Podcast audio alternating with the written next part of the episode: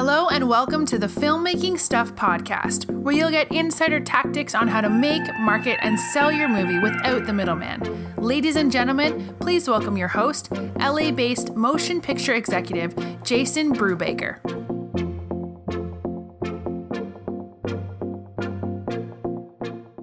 The other day, I was talking to you about the importance of casting. You probably remember that because I started out talking about Brad Pitt, and then I also talked about what to do if you're making a backyard indie and you don't quite have the budget for Brad Pitt, or for that matter, any sort of name actor.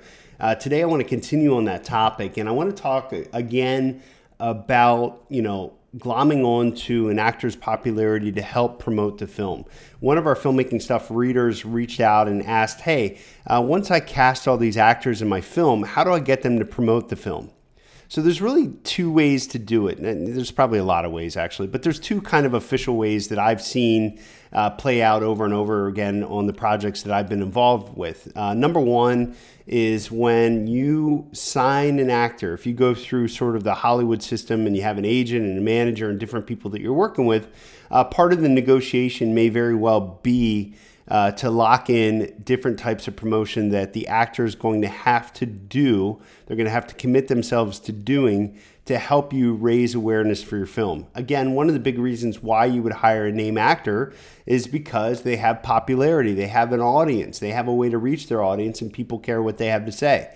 So, getting them to endorse your film and go out and promote your film is a good step in, in in getting you know more and more people to know about your film and hopefully make some unit sales. Now you see this play out in the studio system all the time. That's why we have late night talk shows. In a lot of ways, that's a direct um, platform to, to promote motion pictures. So if you if you look at the big media conglomerates and you look at the you know who owns what company, et cetera, and you look at the shows that are involved, take a look at some of those late night talk shows and, and really try to connect the dots who's on that show, what are they trying to promote, and why.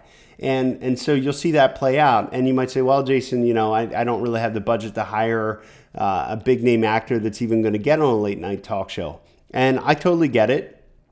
So let's work our way down from there. Uh, if you can't get on like the late night talk show with your actor, uh, there's different other types of media out there. One of the big ones would be podcasts or guest blog posting you know, if you can reach out to people that are running some of these podcasts or blogs and get them to profile your film and also interview the actor, that can be a big push in the direction. Um, so, one way to accelerate that is if you have the budget, hire a publicist. Uh, sometimes that's difficult to do, so if your budget's not quite there, then do the second best thing reach out to different colleges and universities that have a film program, but specific to that film program, they have a publicity, they have PR training. And within those universities, you're going to find uh, students that are looking to build their publicity portfolio. And this is a good opportunity for you to build relationships early on in both their career and presumably in your career as well. And that can go a long way towards helping you amplify the message of your film and leverage whatever selling elements you have.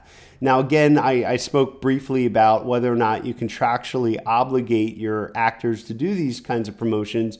Uh, the other way that you do it is you simply make a really good film and in making the film, you have a crew on set that's just constantly recording behind the scenes footage that's going to involve b-roll stuff it's going to involve interviews it's going to involve you know director commentary it's going to involve taking images and, and putting them out.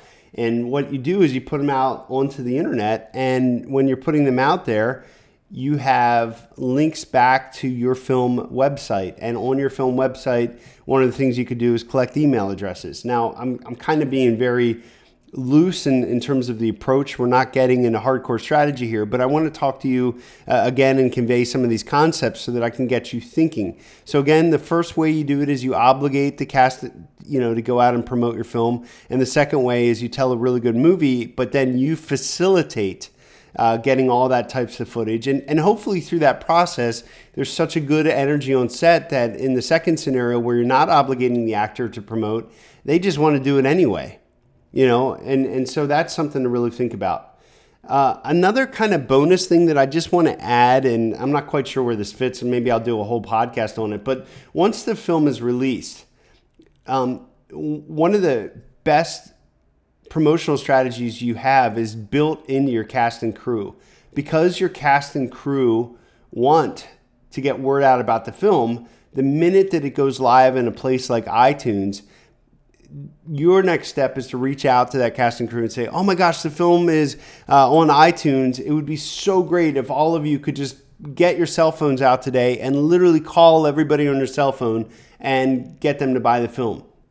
Now, again, similar to what I was saying before, you can either obligate people to do that to where you know you set that up from day one and say, "Hey, this is how it's going to play out." And on such and such a date, when we release the film, we're not sure what that date is, but when we do, uh, you're going to be contractually obligated to call everybody on your phone. I mean, that's a little bit of an extreme thing, but I'm, I'm again, I'm trying to convey concepts. Um, or the second one again is you call them casually and say, "Hey, would you mind reaching out to a few people to let them know that the film's available?" Now, in that scenario, I don't know. Is the tension still there, or is everybody in your cast and crew moved on to other projects and they care a little bit less about the film? So these are some of the risks and, and some of the things that you're going to have to work out. But hopefully, this gets you thinking. Uh, and, you know, bottom line, the big point of this conversation today is to get you thinking about your marketing from day one. Um, I know I'm kind of going on a tangent here, but most filmmakers wait until the film's actually finished to think about promotion and marketing. And that's absolutely the wrong way to approach it unless you're a major motion picture studio, which we are not. So, Anyway, I hope that's helpful. If you want me to fill in some gaps, you're always welcome to email me. I'm jason at filmmakingstuff.com, and that's jason at filmmakingstuff.com. And today's training program that I want to promote to you is my How to Sell Your Movie training. It kind of goes into some more detail about how distribution works. Uh, there's also a module on Movie Marketing 101. You can check that out at howtosellyourmovie.com. And once again, howtosellyourmovie.com. Thank you for listening. This has been another episode of the Filmmaking Stuff podcast with Jason Brubaker. If you like our show and want to get more filmmaking info, make sure you check out filmmakingstuff.com and join us every week for new filmmaking tactics. Until next time, take action and make your movie now.